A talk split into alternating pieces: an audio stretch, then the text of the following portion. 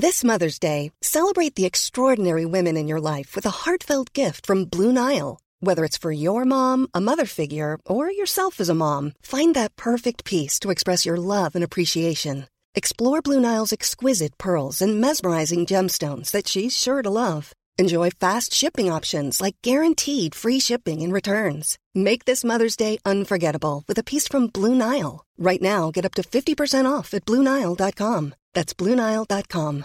Quality sleep is essential. That's why the Sleep Number Smart Bed is designed for your ever-evolving sleep needs. Need a bed that's firmer or softer on either side? Helps you sleep at a comfortable temperature? Sleep Number Smart Beds let you individualize your comfort, so you sleep better together. J.D. Power ranks Sleep Number number 1 in customer satisfaction with mattresses purchased in-store. And now, save 40% on the Sleep Number Limited Edition Smart Bed for a limited time. For J.D. Power 2023 award information, visit jdpower.com/awards. Only at Sleep Number stores or sleepnumber.com.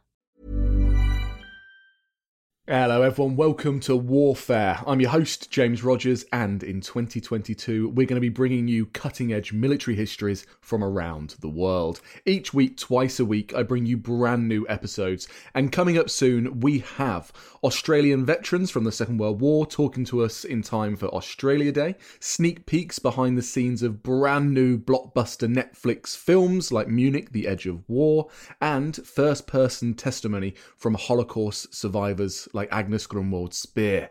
So make sure you subscribe, and if you're enjoying the podcast, then drop us a 5-star review wherever you listen, on Apple Podcasts and also now on Spotify, where a new addition for the new year is that you can pop over there and with one click give us a 5-star review as well. Now, as regular listeners will know, once a week I take a deep dive into the History Hit archives and I pull out an episode that I think deserves some attention. This one is with the fantastic veteran broadcaster Peter Snow, and it's about when the British burnt down the US Capitol. It was in 1814 when a British expeditionary force landed in Maryland, marched on Washington, brushed aside the American army and stormed into the US Capitol.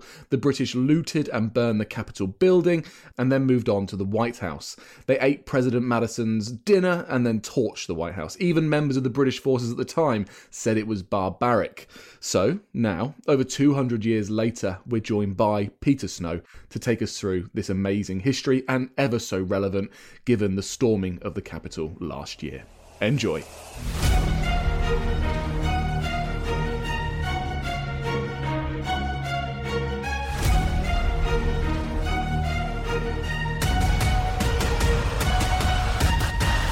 Hi Dad, how are you doing? Fine, Dan. Sort of shielding, but pretty good. How quickly did your thoughts go to the storming of Washington when you were watching cable news non-stop a couple of nights ago? I cast myself back immediately to the minds of those extraordinary Brits who crossed the Atlantic to bash up the Americans because they didn't like them very much. And they didn't like American democracy the way it was running. And so we have extraordinary parallels here. The War of 1812 is one that people often forget about. Just quickly, what was the situation in terms of the sort of the balance of power, that how the war had been going by the time the Brits headed towards the Potomac? Britain was an enormous empire with a great navy running the seas as if they owned the whole lot. And the Americans found this extremely tiresome. Britain was interfering with American trade, and the Americans declared war on Britain. The Americans, 30 years into independence, declared war on Britain, their former colonial rulers, and they said, to hell with these Brits, let's get them out of the sea, certainly out of American seas. The Brits responded by obviously fighting the Americans and finding it very tiresome because the Brits were fighting Napoleon at the time. It was the Napoleonic War. And the Americans tried to invade Canada without success. So the war roared and stormed, and the Brits decided in 1814, after 2 years of this War of 1812, that they were going to go and give the Americans a good lesson, and that's why they went to Washington. Was it always designed as a sort of raid on the enemy capital, or was this an attempt at conquest? What was the British plan? The British Parliament told the Commander-in-Chief, a chap called Alexander Cochrane, Vice Admiral Alexander Cochrane, they said, go and give the Americans a good drubbing. We're fighting Napoleon. Let's stop them fighting us at sea and stop them invading Canada. It's extremely tiresome. Go and give them a good drubbing. we're fighting the French, not the Americans. And so Cochrane went off with his navy, and there was one damn key man in the British fleet, Admiral George Cockburn. Rear Admiral George Cockburn, one rank down from Alexander Cochrane. And Cockburn said, as the ships were piling across the Atlantic, Cockburn said, I think the best thing to do is to go and hit the heart of American democracy, Washington, the capital of the United States. And so the Brits said, oh, well, my goodness, you think that's wise? And Admiral Cochrane, the boss man, said, we'll think about that. Anyway, they arrived in the Chesapeake Bay area, about 50 miles south of Washington. They anchored their ships, and George Cockburn said, right, come on, let's go to Washington and sack the place. Well, one or two Brits, rather like one or two even Republicans, thought this might be a little bit over the top. But nevertheless, George Cockburn clearly had the bit between his teeth. He was a very inspiring man, wonderful chap. The Brits all admired him very much, and they started heading for Washington. So they had a lot of latitude as they were crossing the Atlantic. They had a huge amount of latitude, could they? They could have sort of blockaded New York or Boston, but it was them that chose to go to the Virginia, Maryland area, was it? Yes, I mean, that was the point. They could have gone. They could have gone and tried to rescue the poor Canadians who were having a terrible time fighting off the Americans, quite successfully, actually. And they could have gone down to New Orleans and cut off the Americans from the south and west. But they decided, and it was mainly George Cockburn's idea, to go straight for the American capital. And so they went to Chesapeake Bay, which really is just outside Washington. The Potomac River runs into Chesapeake Bay. And so this is obviously a great example of British amphibious capability, that they need warships to carry troops there, and they need to land the troops. Chesapeake Bay is no easy place to do pilotage, is it, Dad? The water is occasionally extremely shallow. It was a most extraordinary operation, not unlike the one you wrote so well about in Quebec. It was the most 50 or so years earlier. It was a very, very bold operation. They had to go into Chesapeake Bay. They then had to find another little river called the Patuxent River, which creeps up quite near to Washington, not as big as the Potomac, a smaller river with lots of shallows, which creeps up quite near to Washington. It goes to a place called Nottingham, unbelievably. They anchored their ships in the Patuxent River, and then they went in small boats against the stream, which is coming down towards them. They rowed in small boats, 4,000 troops down. 4,000 of these British troops, heavily laden with 60 rounds of musket ball ammunition, with supplies for 2 or 3 days, blankets. They rowed their way up the river, and they got off the little rowing boats in a little town which is called Benedict. A small town, still there today, looks just the same. It's a very small, unaffecting looking place. I mean, very, very, very modest little village. And they got off there and they rested for a while, and then they started marching up 40 miles up the land in Maryland today, called Maryland, state of Maryland, up towards Washington. Tell me, Dad, what about, because the Americans in the War of 1812 had some unpleasantly, from the British point of view, unpleasantly effective heavy frigates, didn't they? Was there no attempt to interdict this amphibious force at sea before they got near the nation's capital? None. The Brits arrived. It was extraordinary. The American Defense Department was incredibly badly run by a man called Armstrong, and the Commander-in-Chief was a man called Brigadier Winder, and they were incredibly badly run. The President himself was no great war leader. He was a chap called Madison, a wonderful man, who was a great statesman, a great thinker, a great drafter of the American Constitution, James Madison, but he must not have expected the British to turn up at the centre of American power. But no, there was no attempt to stop the Brits arriving. There were one or two attempts to hit the British once they arrived. There was a team of little barges run by a wonderful chap called Joshua Barney, an American naval officer. But there was nothing they could do. This huge British fleet, some 40 ships, really huge ships like the Tonnant, which had fought at Trafalgar. I mean, it was terribly unlikely that the Americans would have been able to stop this fleet arriving. It was a great surprise for the Americans. It all happened terribly quickly. It was the 17th of August, 1814, and by the 24th of August, the British army had marched to Washington.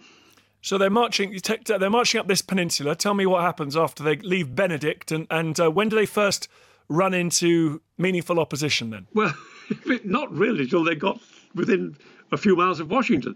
They marched up the peninsula. This was the occasion when George Cockburn really had to drive them forward. Cochrane, roughly when they were halfway up the peninsula, Cochrane said, look, I think you've done enough. Go back to the ships. This is the admiral who was in the overall admiral, the task force commander, Alexander Cochrane. He said, look, I think to turn back, chaps. We've done your stuff. You've frightened the Americans. You've given them a drubbing. Let's just go home. George Cockburn said, no way are we going to go home. Let's just ignore what the admiral says. George Cockburn was leading the force forward in company with a very fine British general called Major General Robert Ross, who was the army commander. You may well ask what George Cockburn, a naval commander, was doing with the army, but there he was. He was a tremendous driver. He was absolutely determined to go and do what he could to the Americans in Washington. He wanted to go and give them a good raid, a good drubbing, as they all called it. And so Cockburn drove them forward. They went up, they marched in 4 days. They went about 50 miles, 45 miles, up to the river that goes east of the Potomac and the east side of Washington. They crossed the river, and there in front of them was the American army drawn up in a great panic and great haste by the very incompetent commander, General Winder. He drew them up, Dan, at the place called Bladensburg. He drew them up just about 5 miles northeast of Washington. He drew them up in three lines. And oddly, he drew them up in three lines that were a long way from each other so that they couldn't support each other. Don't forget, in those days, they had muskets that fired really very accurately, only about 100 meters. So you needed to have all your forces very close together. But he put them all very far apart. And so the battle started, 24th of August, the battle started, and it was a catastrophe for the Americans. I should ask, are these American, are they regulars? Are they militia, National Guards, sort of part-time soldiers? What's the quality of these troops that are facing these British veterans of the Napoleonic Wars? Yes, I mean, you make the point very well. That is the point about it, Dan, that the Brits had these 4 regiments of foot who'd been right through the Napoleonic Wars. They were professional, grizzled soldiers they'd had all the experience they needed to fight any foe anywhere in the world. The Americans hadn't fought a war for 30 or 40 years since the American War of Independence against the Brits in the 1780s. And so the Americans were desperately unprepared. They were also desperately untrained. They had mainly volunteers. Admittedly, they had quite a few volunteers, but they also had people drafted. And so the American soldiers were poorly trained on the whole. There were one or two regiments of Marines who were very well trained, but on the whole, they were poorly trained. They were very enthusiastic. They were determined to defend their country, no question about that. But they didn't really have the experience to face up to these 4 regiments, some 4,000 men, British experienced veteran soldiers, who just went straight through them at the Battle of Bladensburg. How did the battle play out? Was it a classic infantry engagement like you got on the continent in Europe at that time? How did the British rout the Americans? Well, the difference was that the Americans were drawn up in 3 lines. Instead of putting them, as they did in the Continental Wars, instead of putting them all in one great long line with maybe 2 or 3 deep facing the advancing foe, the Americans put them in 3 lines, one line behind the other, about half a mile apart, so they couldn't really support each other. And the Brits just advanced in that way that the British did in those days, step by step, all sticking shoulder by shoulder, all looking at each other and taking strength from each other's determined faces, and they just marched forward. The Americans saw the Brits advancing, and one line after another simply collapsed and ran. It was an embarrassing walkover for the Brits. And so there was, just for a moment at the very end of the battle, a moment when the British were losing quite a few men, and the Americans were fighting bravely, but they folded in the end, and they ran. The third line particularly, you can imagine them exchanging volleys of musketry at very close range, can you? Volleys of musketry at very close range, but what really I think frightened the Americans was the discipline and the determination of the Brits just to walk straight at a musket fire coming straight at them. And they just weren't prepared to fight the British hand-to-hand and to have the final clash that you have to have in an infantry battle in those days with bayonets drawn. And so they ran for it. And that left the nation's capital effectively undefended? The nation's capital was then entirely undefended. We now got the evening of the 24th of August, 1814. The Americans have run for it off the battlefield of Bladensburg, and the British have 5 miles to walk down to march down to Washington, which was a very small village at those times, only about 8,000 people living there. It was a very small place, but there were two grand buildings, really grand buildings. One was the Capitol, not quite the same as it is today, but the same walls, and the other was the White House, which was almost exactly the same building as we have today. And these two beautiful buildings were standing there in the middle of almost nothing. It was all marsh and very open country. And there were lots of wooden houses. There were lots of other houses. But it was a village with these two great buildings. And so the British marched down there, and they saw it sitting there in front of them, and they thought, right, what are we going to do? Cockburn had absolutely clear idea what they were going to do. They were going to go down, and they were going to burn the Capitol, and they were going to burn the White House, and they were going to burn the State Department and one or two other buildings as well that they found in their track. And so they arrived around about 7 p.m. They arrived at the Capitol, and I've got a wonderful quote for you from George Cockburn, who said, right, chaps, let's attack this place. We're going to go and burn it to the ground. He dashed on the doors of the building. There was nobody trying to guard the building. In they went. He went to the Speaker's chair, and he said, he shouted out to his troops, he said, shall this harbour of Yankee democracy be burned? All for it will say aye. There was a great loud shout of assent from all the British troops, and Cockburn in the lead, very much in the lead, then burnt the place down. The British troops burnt the place down. And it was, there's a wonderful picture of it, which it stood there, its walls were still standing, which you can see it completely burnt out.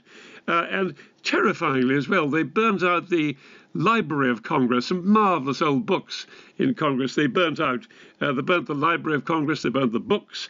Cockburn himself wandered into the office used by the President, Madison, in Congress, helped himself to one memento. It was a slim book, beautifully bound, with the words, the President of the United States, stamped in gilt on the cover. And it was President Madison's personal copy of the government's receipts and payments for the year. And he walked off, they took it home.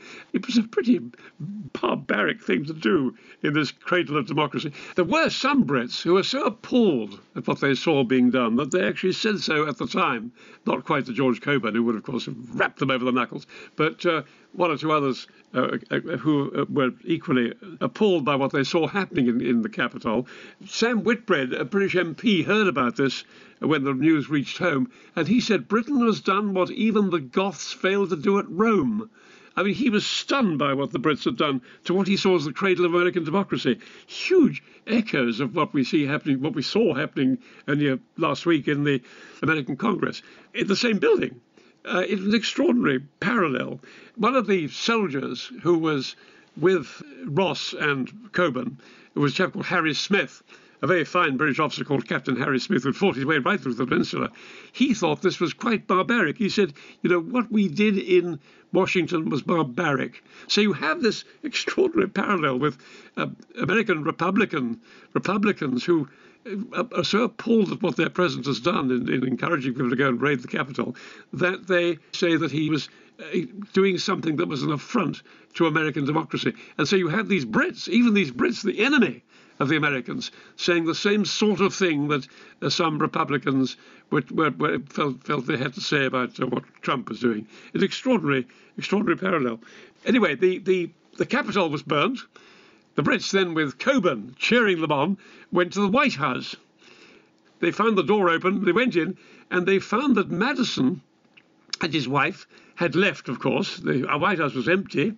Dolly Madison, who was the very brave wife, a very feisty wife of James Madison. James Madison, a rather retiring man, a great thinker, a great father of the American Constitution, had left with his wife. But the wife said to James Madison, I'm going to make sure that we take one or two vital things out of the White House before I go.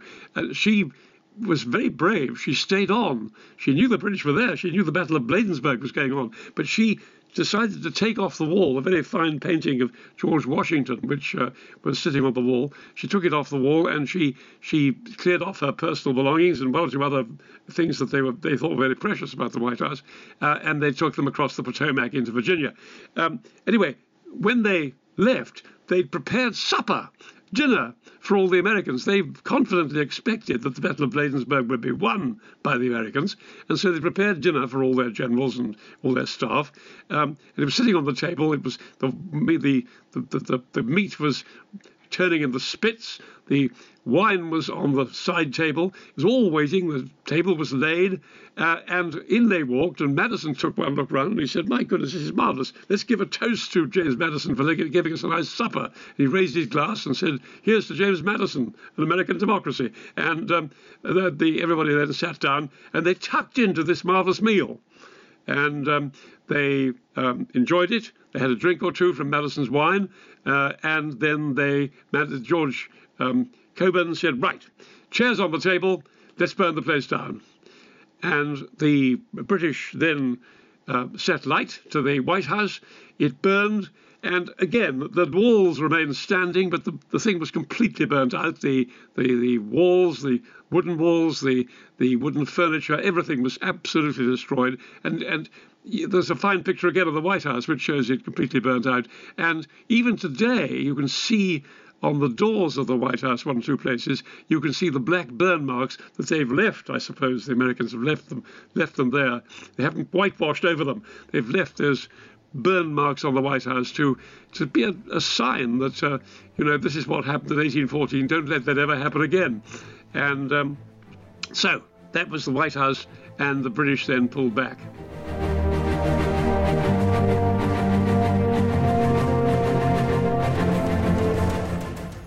What caused the anarchy? How did medieval migrants shape the language I'm speaking right now? Who won the 100 Years' War? Could England's lost patron saint be buried under a tennis court in Suffolk? How did England's last medieval king end up under a car park? And were the Dark Ages really all that dark? I'm Dr. Kat Jarman. And I'm Matt Lewis. On Gone Medieval, we'll uncover the most exciting and unexpected stories about the Middle Ages, hearing from the best and brightest minds. We will disentangle fact from fiction, bring you the latest discoveries, and reveal how the so-called Dark Ages laid the foundations for much of the world we're living in today. Subscribe to Gone Medieval from History Hit, wherever you get your podcasts.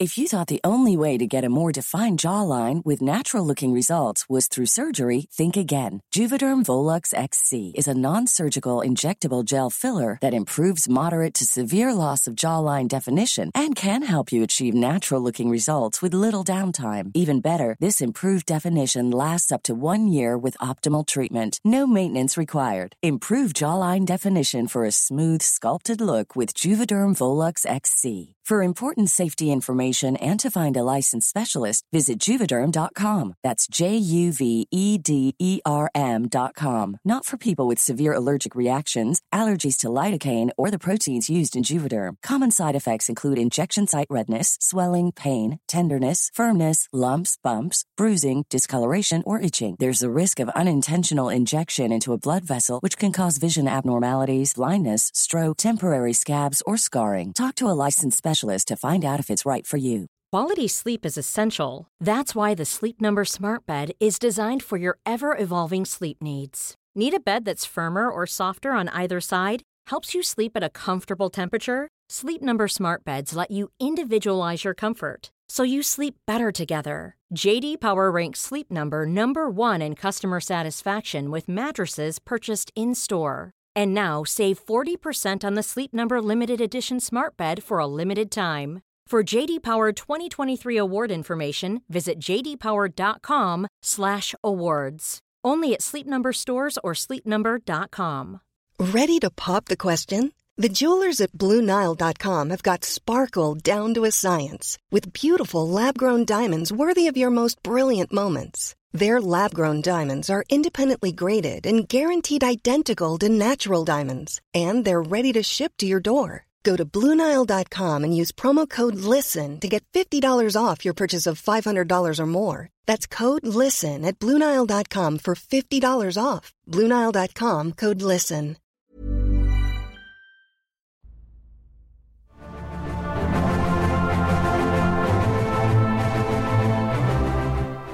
Damage was staunched, wasn't it, by a terrible storm, a downpour. I remember reading your book. It seemed quite fortuitous.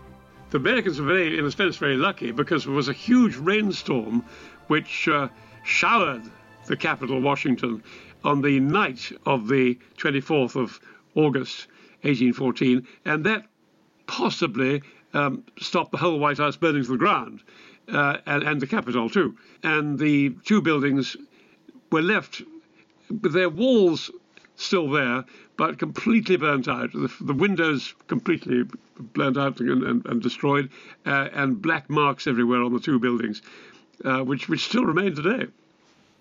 And after that, what, the Brits just retired, did they? They got back on their ships and went away? Yes, the Brits then, Robert Ross, the general commanding, who was a very brave man and was very, very enthusiastic.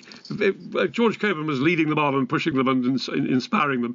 But Robert Ross didn't disagree with Cockburn. He was a bit hesitant initially, but like Cochrane, the overall commander. But they, all three of them, were thrilled with what happened in Washington. They thought they'd done the right thing. They thought they'd given the Americans a good blasting, except, as I mentioned, to one or two Brits who felt that they had done the wrong thing and that they'd done something barbaric to American democracy. But on the whole, the feeling was that they'd done the right thing. And then they pulled out. They went very quickly back to the ships. James Madison and his wife were running around in Virginia, hoping to escape the Brits. There was no need for them to run around or to take refuge, because the Brits very quickly said, right, we've done enough, let's go. There were only 4,000 soldiers, don't forget. And the Americans had up to, goodness knows, hundreds of thousands of soldiers available if they wanted them. Obviously, the trouble with the Americans was they took time to get their army together, and they were very much surprised by the speed of the British arrival in Washington. So they couldn't do much about it. Off went the Brits down the river, and then they thought, what do we do next? And what they did next was, again, an extraordinary part of the story. That's when the siege of Baltimore comes in, the Star-Spangled Banner, isn't it? There were some Brits who thought, right, I think we've done enough here. We've given the Americans quite a shock. We've destroyed the Capitol. We've destroyed the White House. Let's go home. Well, let's go down and start bashing up New Orleans or something. But Cockburn, again, said, no, come on, chaps. Let's go for Baltimore, an even bigger city than Washington. I mean, Baltimore was a huge place. Baltimore was a centre of American industry and naval production, ship production, and it was a very fine city. And if they could knock that down as well, that would be a tremendous success. So, with Cockburn very much cheerleading, and Cochrane, all the others very much agreeing with him. Robert Ross led the army up, the Navy and the army up to Baltimore, about 20 miles north of Washington, and they landed the troops on the peninsula that runs east of Baltimore, and they went to North Point Peninsula, it's called, and they landed there, and then they started marching up towards Baltimore. Now, the problem with Baltimore was that there was in order to be sure that they would be safe attacking Baltimore itself, they had to destroy a fort at the entrance to Baltimore Harbour called Fort McHenry. Fort McHenry, a fine fort right at the entrance to Baltimore Harbour, and they had to shell it. They had to fire rockets and flares and mortar bombs and things at this fort in order to suppress it so that they could feel safe about going into Baltimore itself. And also the Navy could then pass through the mouth into Baltimore Harbour and also help to bombard Baltimore City. So up they went. They got off the ships. They started marching towards Baltimore. The Navy came up and started shelling this great fort, Fort McHenry. And they arrived at a little stream halfway up the North Point Peninsula, and they had a battle with the Americans. And just before that battle, a terrible thing happened. Robert Ross, the commander of the British force, was shot dead. So Robert Ross, this very brave Northern Irishman who had led the army very successfully at the Battle of Bladensburg and defeated the Americans in Washington, was shot dead. So Robert Ross was dead, and Colonel Arthur Brooke then took over the army fighting the Americans. And he managed to win a small battle at North Point and lead the troops on up towards Baltimore. They took positions outside Baltimore, waiting for Fort McHenry to be suppressed, to be defeated, to surrender. Now, the Americans had a wonderful wonderful general called Sam Smith. He was a local senator. He was a very brave man. He was an experienced soldier, quite unlike William Winder in Washington and the terrible Armstrong, the war secretary, and James Madison, who was no great army commander. The man at Baltimore was in charge, General Sam Smith was a man of quite different calibre. And he had been a great veteran of the American War of Independence against the Brits some 30 years earlier. And he said, we're going to defend this city. What happened in Washington will not happen here. And he was right. It didn't happen there because Fort McHenry succeeded in surviving the incredible bombardment from the British fleet that went on all the night of the 12th and 13th of September 1814, some 3 weeks after the attack on Washington. And the flag at Fort McHenry was a famous star-spangled banner that flew over the fort. It was specially designed to inspire the fort's commanders and soldiers to stand against whatever was thrown against them. And it flew over the fort. The Brits were waiting patiently for the fort to fall so they could attack Baltimore properly, but it didn't. It survived the night. And the British decided to turn around and not risk their what they had left in the way of soldiers, quite a lot of very brave men, but nevertheless they'd been reduced in number, and they didn't feel they could go on to Baltimore because this fort had survived. This incredible night when Fort McHenry was bombarded by the British fleet, and when it managed to survive the horrible bombardment and thus be able to defend Baltimore against any British attack, which they decided not to go ahead with, as I've just said, this young lad, a young lawyer called Francis Scott Key, was watching from a ship nearby to see what would happen to the fort. And he thought, there's no way it can survive. I mean, this is a terrifying bombardment by some 30 or 40 British ships firing mortar bombs, rockets, flares, all sorts of horrible things that were flying at the fort. And this garrison was holding on. And as the dawn came up, he thought, there's no way that flag will still be flying. And he peered through the fog of dawn on the 13th of September 1814, and he looked across at the fort, and he thought he could see the flag was still flying. And so he took a piece of paper from his pocket and a pencil, and he was quite a little young poet. He was not only a lawyer, he was also an American poet, and he wrote down the words on his bit of paper, who say, can you see by the dawn's early light what so proudly we hailed at the twilight's last gleaming? Oh, say, does that star-spangled banner yet wave o'er the land of the free and the home of the brave? Wonderful poem. And he put it back in his pocket, and he went off to the pub later on after Baltimore had survived the British attack, and the fort had won its spurs by surviving the terrible naval attack by the British ships. And some of his friends in the pub said, that's a nice little poem. And he said, yeah, it is, isn't it? I'm rather proud of it. And they said, look, why don't we put it to words, put it to music?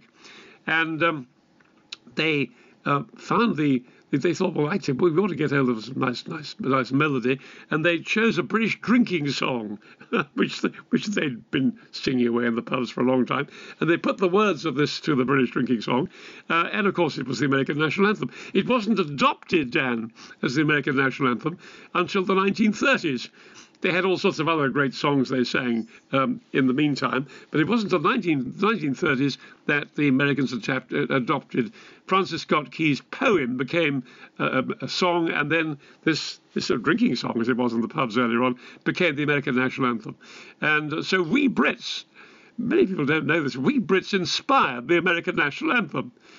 Well, let's hope that this attack on the Capitol also inspires some creative flowering that will be remembered years hence. Dad, can I just finish up by asking you, how long have you been reporting on American politics? When did you first go to America to report on American politics? Oh, goodness me, back in the 1960s, I think. 1960s and 70s. All sorts of things happening in America in those days.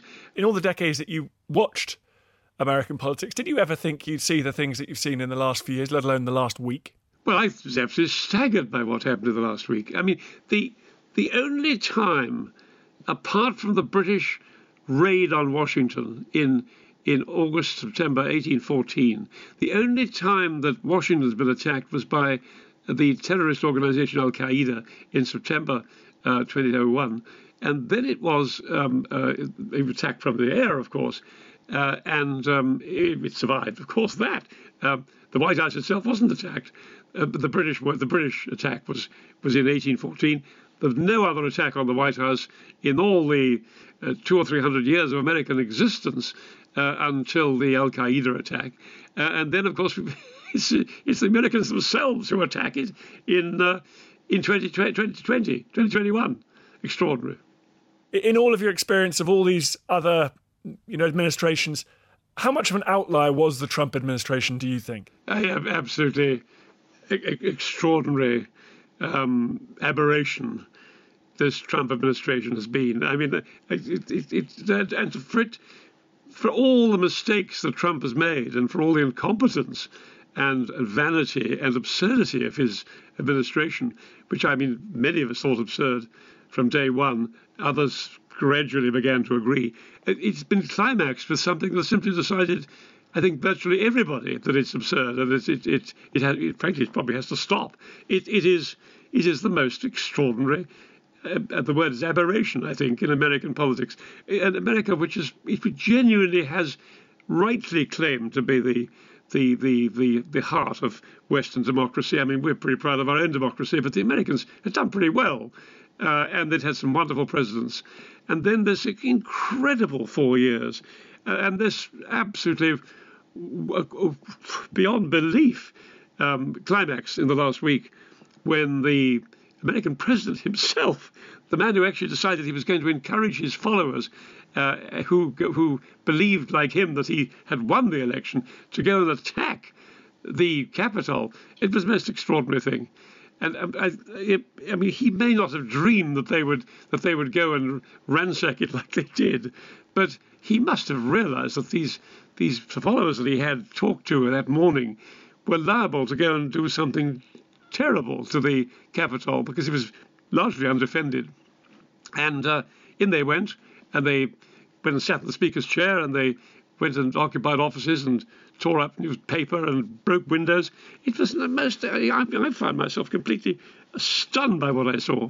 Well, thank you very much, Dad, for coming on and talking about your brilliant book and also a little bit about your experience visiting Washington over the years. Keep well, Dad. I'll see you soon, now that you've both had your vaccinations. OK, old chap.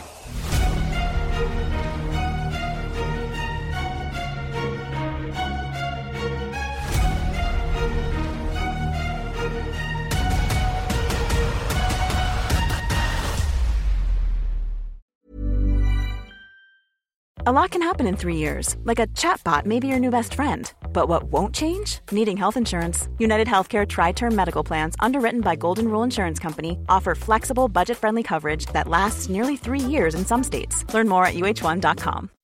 When you make decisions for your company, you look for the no-brainers. If you have a lot of mailing to do, Stamps.com is the ultimate no-brainer. Use the Stamps.com mobile app to mail everything you need to keep your business running, with up to 89% off USPS and UPS. Make the same no-brainer decision as over 1 million other businesses with Stamps.com. Use code PROGRAM for a special offer. That's Stamps.com, code PROGRAM.